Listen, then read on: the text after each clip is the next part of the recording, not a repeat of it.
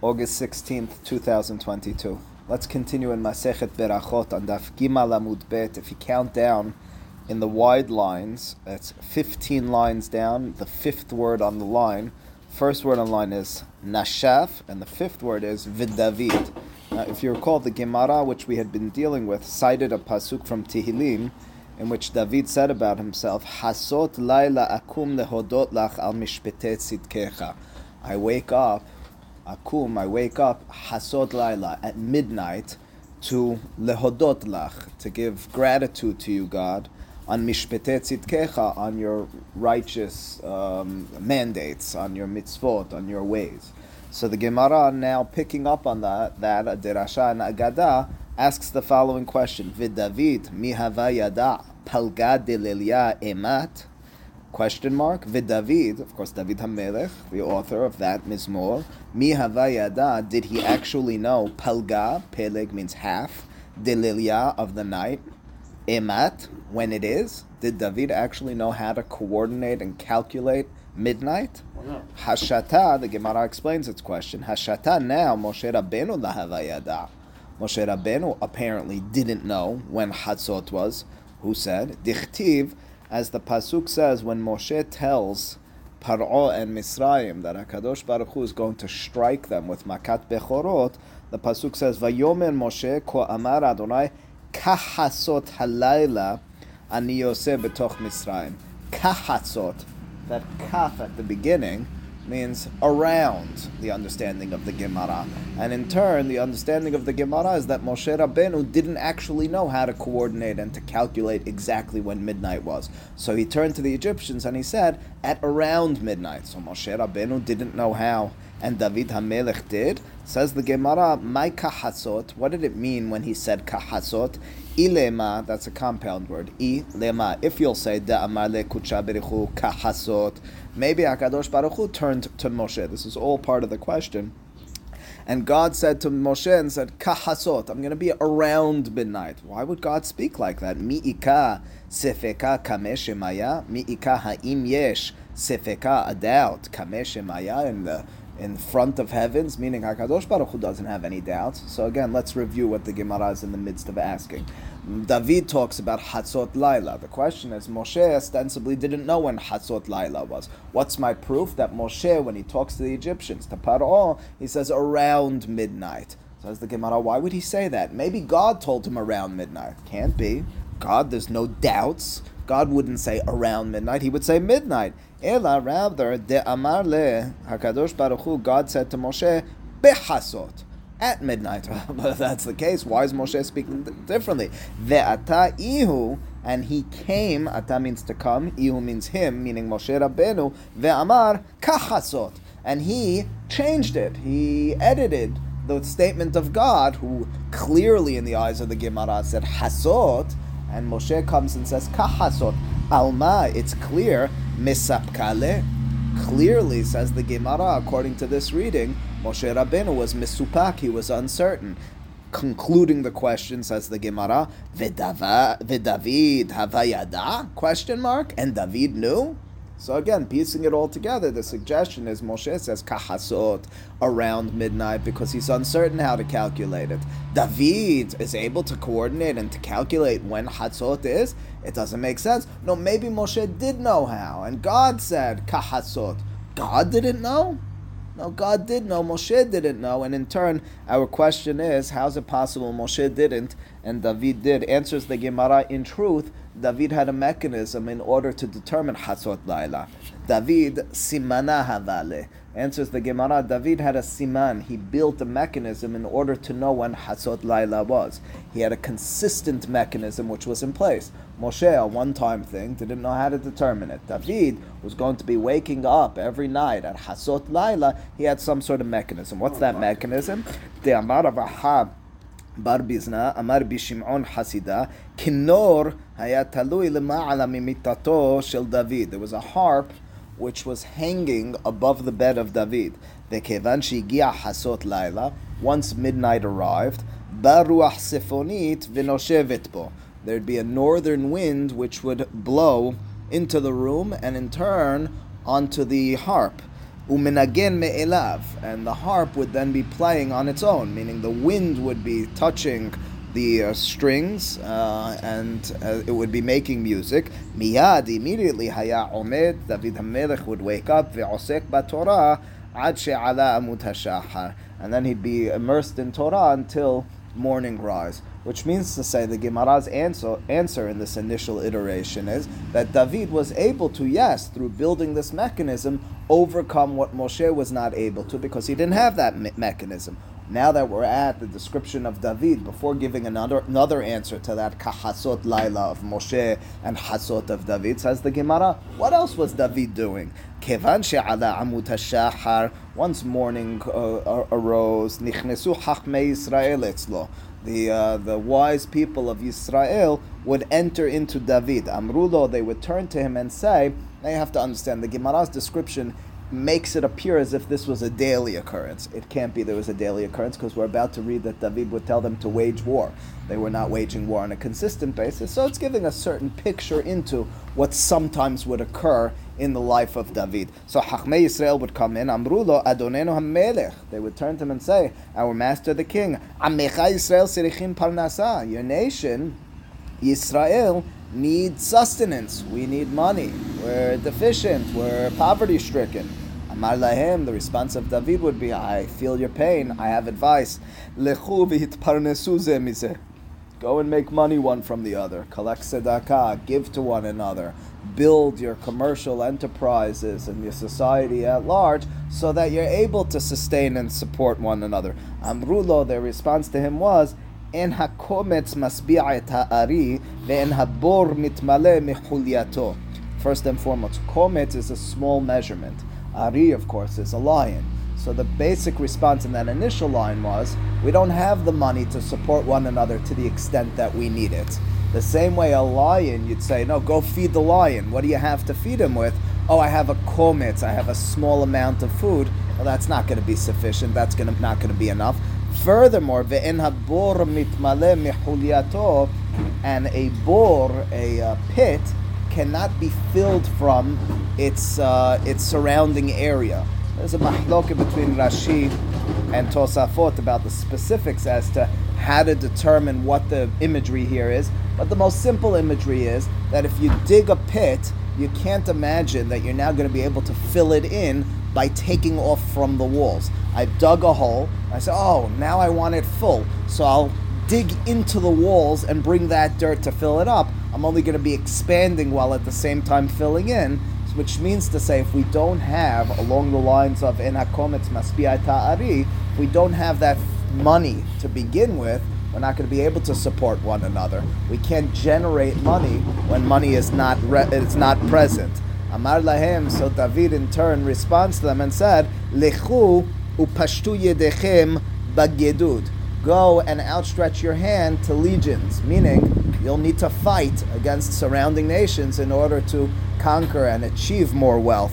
Miyad, immediately, once the Hachmei Yisrael got the stamp of approval from David to go out and wage war in order to in order to gain and strength and wealth, uh, Yoatzim. They would go and they would ask advice, strategic advice. Ahitofel was a strategic advisor with regards to fighting. Vinimlachim basanhedrin, and they would furthermore afterwards turn to the Sanhedrin, of course, the high court, to request permission to fight. So they turn to Ahitofel and start scheming and strategizing how to fight. Sanhedrin, they needed the stamp of approval that this is appropriate. Visho'alin ba'urim v'tumim, and they'd ask from um, this mechanism which gives a, a, certain direction to Am Yisrael, traditionally called the Urim V'Tumim. Urim V'Tumim was on the breastplate of the Kohen Gadol. It was a way of turning to God, a specific way of, of reading it and understanding during critical times like war, whether to fight and how to fight and those sorts of matters. So again, the description is after Alot HaShachar, they'd enter in and have these meetings with David about supporting the nation. David would turn to them and say, try to support from within. The response was, we need to go out. Says David, okay, so go fight. Turn to Ahitophel and start with the strategy with regards to how we're going to fight. Turn to Sanhedrin and request permission. They make the determinations on that, as the Mishnah tells us in Masechet Sanhedrin. Turn to the Urim Vitumim and request further direction and, and, and approval. Yes? It almost sounds like they don't want to fight. It's like, okay, what should we do? Go fight. Okay, so let me ask him, him, him, him, Understood. him, him. Why would we rather fight? If there's another looking for a way. no. They're asking so many people. Uh, is the, does that not ring true to you? We'd always like to avoid fight if we could generate it in a, a peaceful way, and b if we could do it internally without turning to others. There's a certain inherent danger in turning outside of ourselves. But they said they can't do it inside. Okay. So now we're trying to make certain that this is the right decision. We don't know another decision, but before we actually pull the trigger, we need to be certain this is the only way. Amar Rav Yosef, my kera, says Rav Yosef, how do you know? What's the pasuk which is a remez, a sim- simuchin lekach, that this was the type of order they would go in by turning to Ahitophel and Sanhedrin, and then to the Urim Vetumim. The pasuk says, "Va'acharei Ahitophel benayahu ben Yehoyada ve'Eviatar ve'sar sava lamelech Yoav." Says the, says the Gemara, Ahitophel ze yoetz. Right, so the Gemara says the pasuk says they would then they would turn to Ahitophel. He's the yoetz. וכהו דאיתה ועצת אחיתופל אשר יעץ בימים ההם כאשר ישאל בדבר האלוהים. as the Pasuk says that Ahitophel used to give the direction, he used to give the etzah with regards to scheming. Benayahu ben Yehoyada, the next part of the pasuk, after mentioning Ahitophel, who again was this Yoetz, he was this chief strategizer with regards to war, is that they would turn to Benayahu ben Yehoyada. Who's that a reference to? Zes Sanhedrin. Rashi explains this was an individual, Shahaya of Beit Din. He was the head of Beit Din. He represented in the pasuk Sanhedrin. So after you turn to Ahitophel, you began the strategizing. You then turn to, uh, to ben Benayahu ben Yehoyada, Sanhedrin. Lastly, the Evyatar, the pasuk mentioned at the end, Evyatar. Evyatar, of course, was the Kohen Gadol.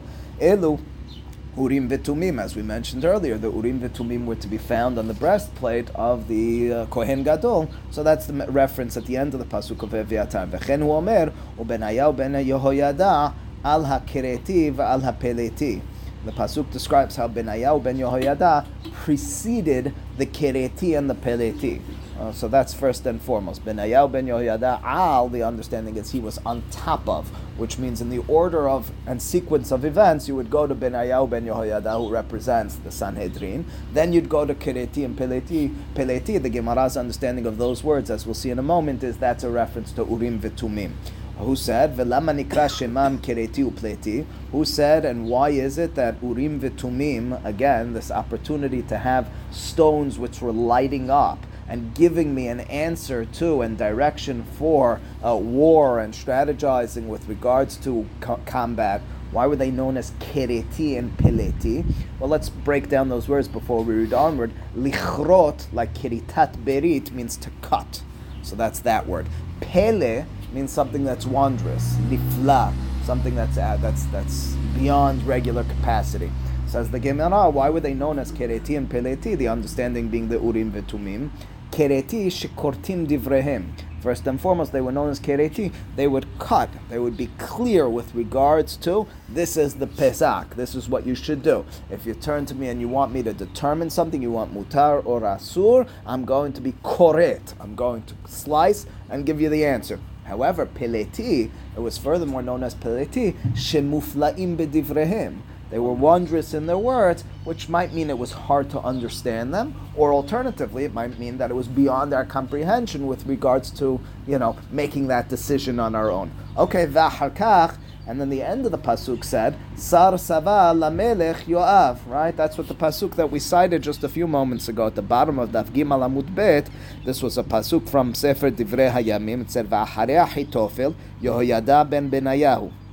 Or we had it as Benayahu ben Yehoyada. But anyway, so after Ahitophel the Yoetz, you then had Benayahu. Then you had Eviatar Sarsava Lamelech, and then you had Yoav. What's uh, V'achakach Sarsava Lamelech Yoav? Amar Rav Barada, V'amrela Amar Rav Yitzhak Bered Rav Idi, Mai Kera, Ura Kevodi. Okay, so that's excuse me. That's the end of that. V'hakaf sarsava lamelech Yoav. Period. And then the sarsava, the head of the combat of David, the head of his army, was Yoav. He'd go out and wage the war. Now the Gemara finishing this thought and bringing us back to the initial statement on this thought, right? The initial statement was, how did we get into this whole conversation of how they would determine the war and all that sort?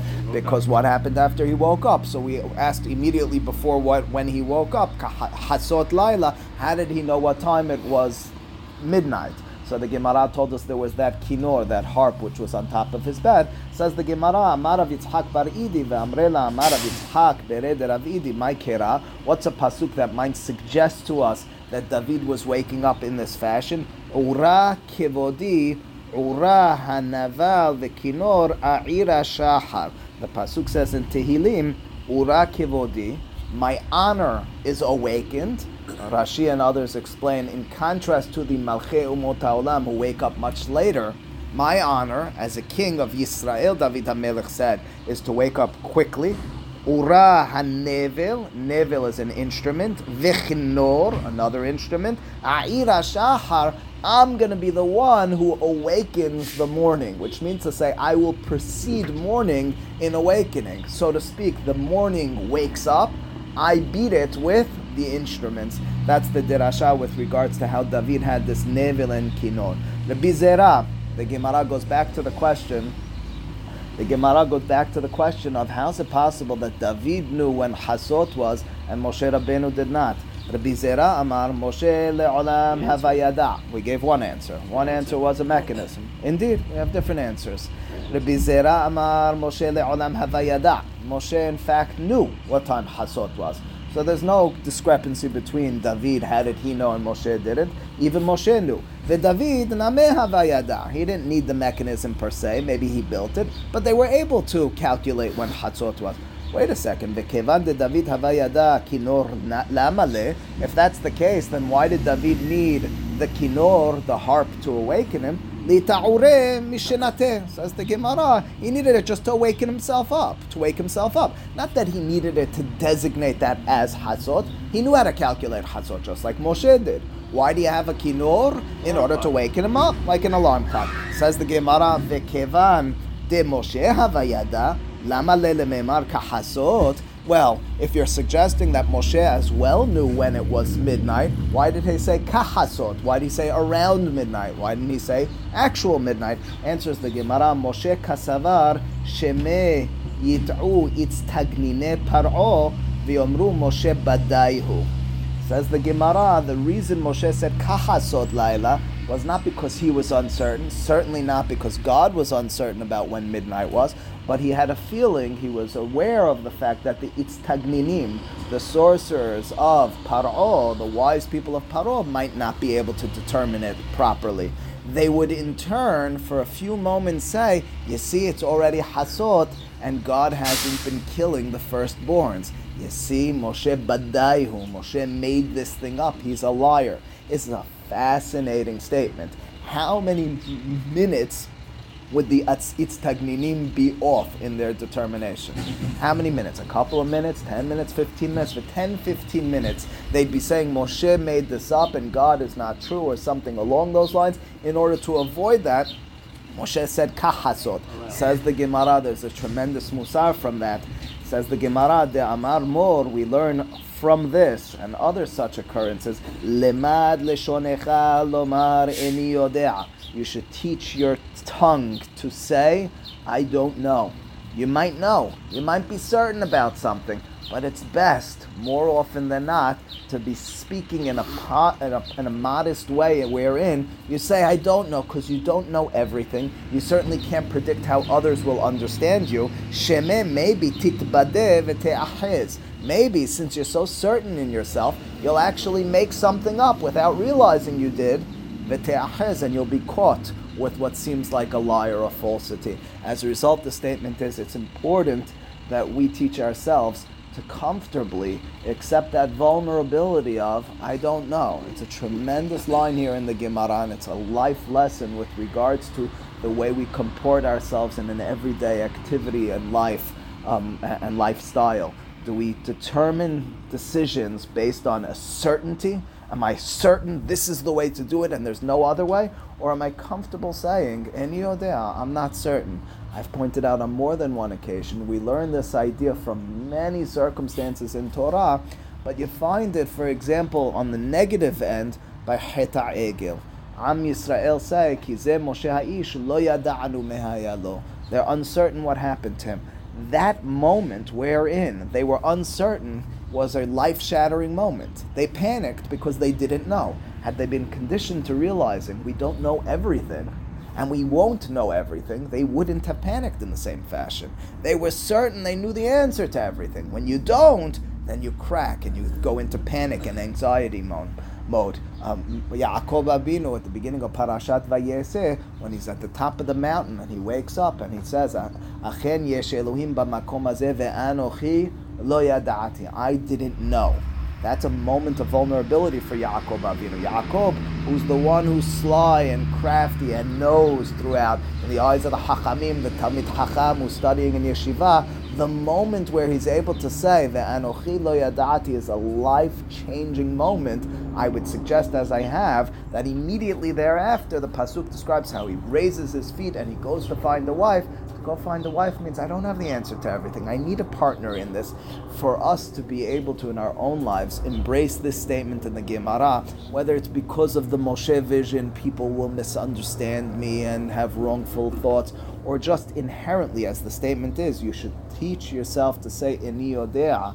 It's something we consistently, I talk for myself more, most specifically, fail at, and were we able to, if we could be able to, properly and appropriately say, I don't know, consistently, we'd be growing ironically in leaps and bounds in ways that we that we can't when we're so certain. When I'm certain about something, I don't want to learn more. When I'm certain about something and I discover something else, everything gets messed up. Alternatively, I'm not sure. People sometimes turn to me and say, How do you know? How can you prove that Torah and God's existence?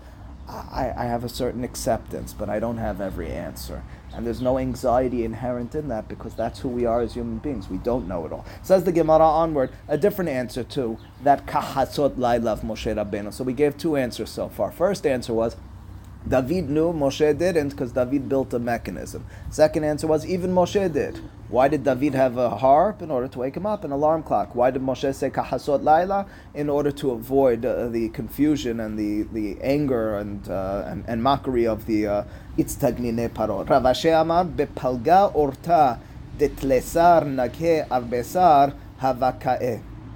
Says Rav Ashi, well, take stock of the context and the time. What happened? Moshe is standing at the time period which is Palga Urta Ditlesar, the 13th at night, meaning the beginning of the 14th. He's at that time of Nisan. He's at that time saying, this is the suggestion, at this time tomorrow. I turn to you tonight and it's midnight. I say, just like midnight, tomorrow, yeah, this will take. Like. means just like. Instead of meaning about, it means just like. So the suggestion is palga urta, urta means night, palga of course means half, meaning midnight.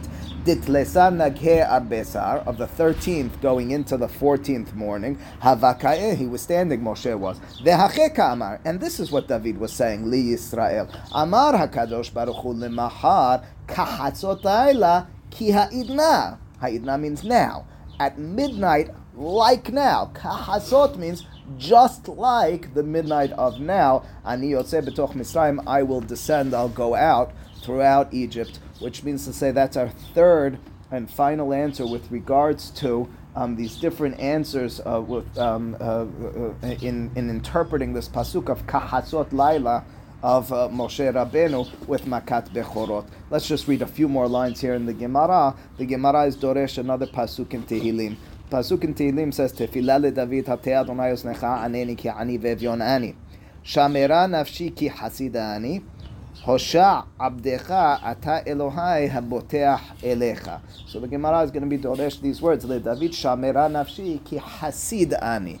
David describes himself as a hasid, as a certain righteous and pious individual, turning to God, shamera nafshi, um, safeguard my soul. Says the Gemara, Levi verbi Yitzhak, a between two Emoraim. Hadamar, one of them interpreted this statement as, as, as follows.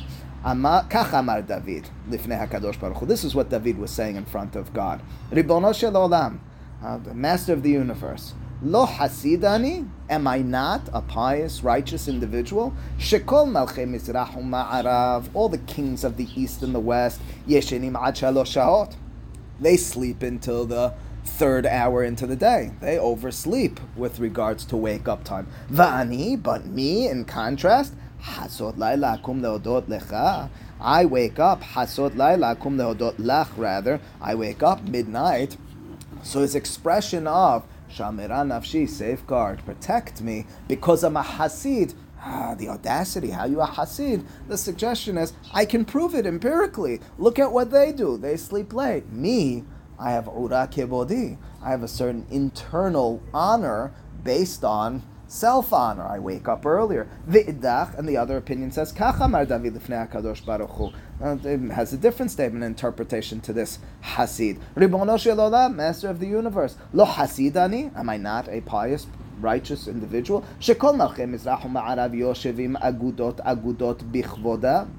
Uh, each one of these uh, kings of the east and the west they're sitting agudot agudot bichvodam. And aguda means a gathering. They're gathering, they have gatherings of honor. They're just putting themselves in situations of pomp and ceremony. They're able to have others uh, respect them. Me? I don't look for that respect. Quite the opposite. I get involved in the dirty, um, necessary activities for the, my nation. I debase myself and level myself to that of the people in order to aid them instead of having these groups and legions who are respecting me. The Ani, David, in expressing that I'm a Hasid and the understanding of this rabbi, Yadai meluchlachot badam. My hands are quite literally, physically dirty with blood ubashifir, ubashilya. They're dirty with blood of nida to determine whether these are women who are temeot leba'alehem or not. Shefir, Rashi explains, is the, the skin of a valad, of a baby. Sha'atzamot v'agidim v'habasar nesurim betocho. So it's the skin, it's the sack wherein the baby is uh, co- comes to form. And the understanding in turn is, says Rashi, alav yemet tahara. There's a determination as to the status, and the halachot are discussed in Masechet Nida, of specific circumstances of shafir about whether this woman is teme'ah, whether we'll consider this an organism or not.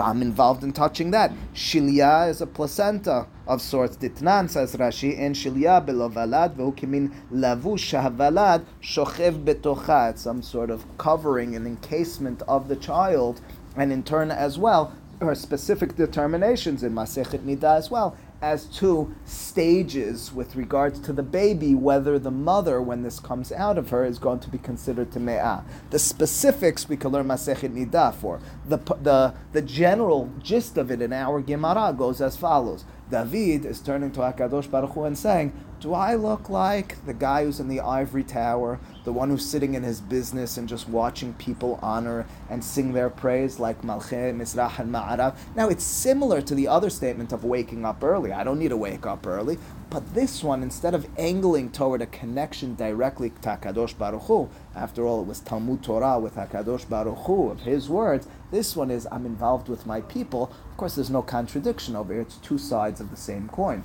Says David, I'm involved with um, Derech Adonai. I'm involved with Tzedakah Mishpat. I'm involved with Shirot v'Tishbachot, Talmud Torah, and the people.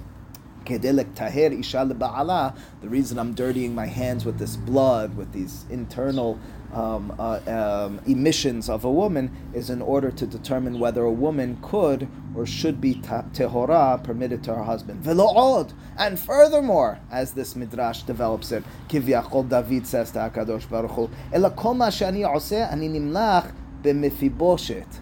Not only that, I have such a piety, such a modest demeanor and disposition that I don't make decisions on my own. I turn to my mentor, to my rabbi of sorts. His name is Mephibosheth. Says the Gemara, uh, excuse me, Ani nimlach Mephibosheth, Rabbi. I turn to Mephibosheth, my master, my mentor. Ve'omer lo Mephibosheth, and Mephibosheth would say to David, Rabbi, Mephibosheth Rabbi, Yafe Danti. Sometimes he'll tell me, good job, you you judged properly. Yafe Hiyavti, Yafe Zakiti. Good, you you you obligated. Good, you exempt, you you, you exonerated. Yafe Tiharti, you made uh, tahor. Yafe Timeti. Velo boshti, and you know something, God? I have no busha, which means that this is a description of a certain piety. You know, it's it it, it is that there's a real musar haskel here as well leaders oftentimes mistaken their role and position as one in which they're leading the people from afar or actually engaged and involved. And the mistake sometimes goes as follows if I'm too involved, the people will lose respect for me.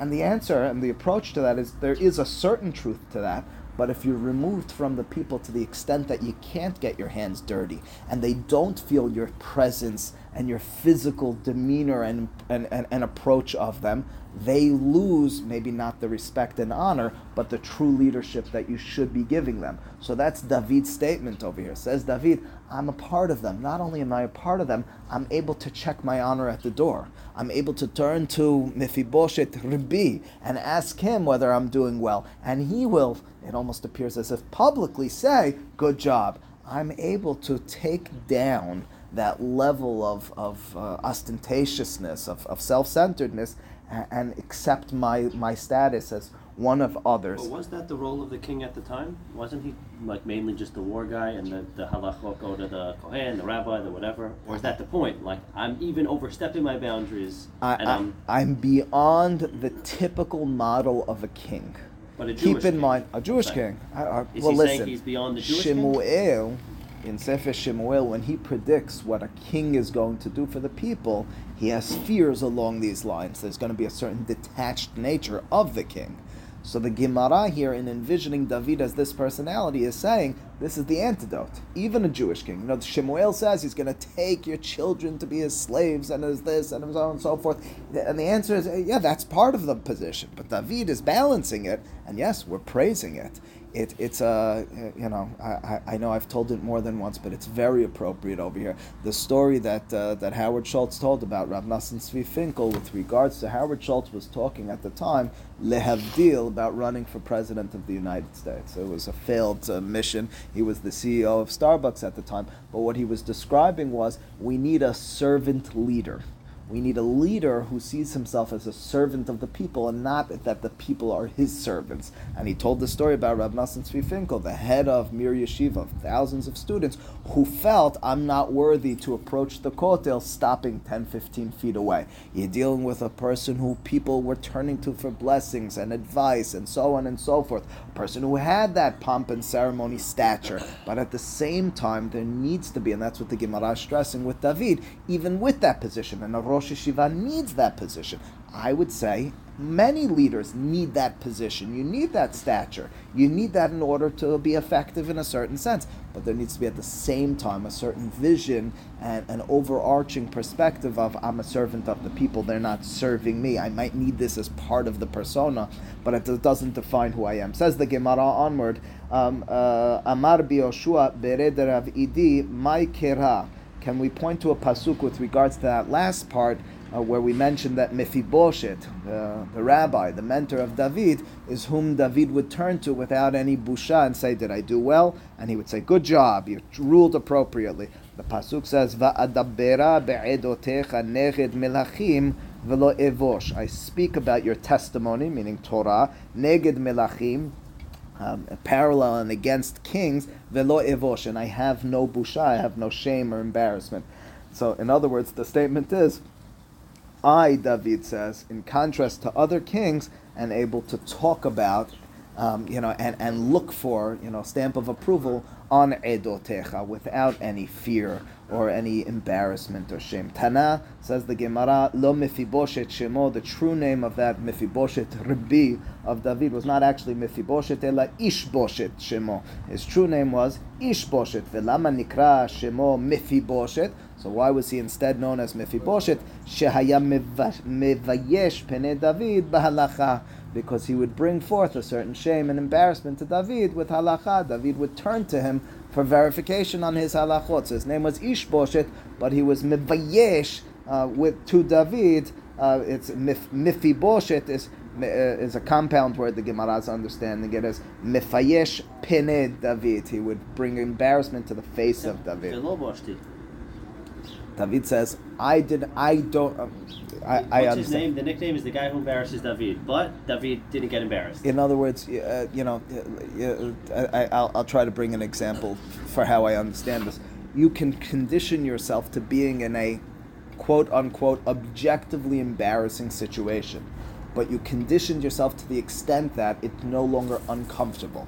So the words of David Viloboshti are, I'm not discomforted from the shame. It doesn't doesn't resonate, doesn't ring with me as shame, even though it is a shameful thing. Everyone looks at it and says, How embarrassing, but that doesn't bother me. So it's less that I don't actually experience it, it's more that it doesn't affect me in such a way. Says the Gemara, Lifichach, for that reason, Zachad David ve'asami menu, it's for that reason that he had a child named Kalev.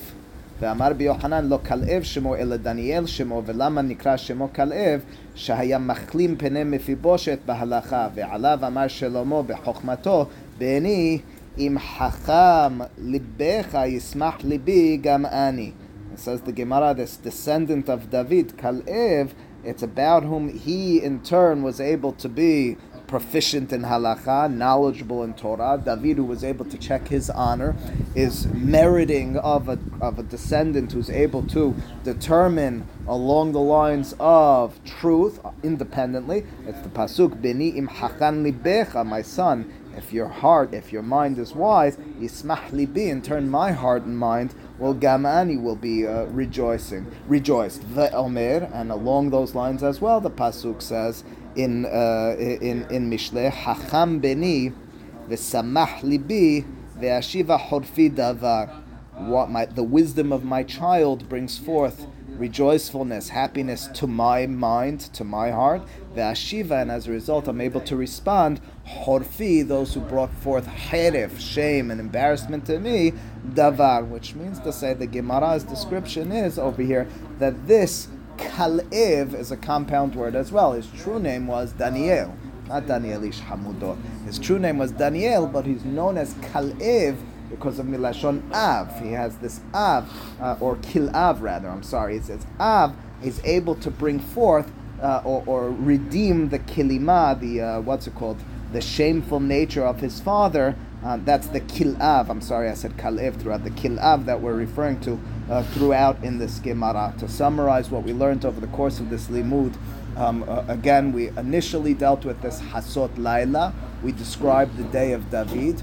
We determined the Kahasot of Moshe as not necessarily his uncertainty, although the first approach was that way, but rather the next two approaches were either he was doing it in order to respond to others preemptively, or alternatively it was just like this Hasot. Then the Gemara went into singing the praises of David, beginning with that statement in which David says, I'm a Hasid, which jump started our conversation, returning to David waking up earlier than the other Melachim, that's his piety, or alternatively, his piety was his ability to A, get himself dirty in the mundane matters of the people, and B, without any true, resonating, deep seated busha, he would enter into situations of debasing himself, turning to others for advice, and the Gemara says it came full circle that his child, his descendant, this Kilav, is able to be machlim others, so to speak, with his wisdom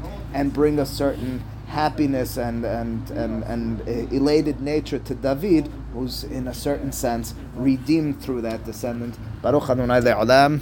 Amen ve'amen.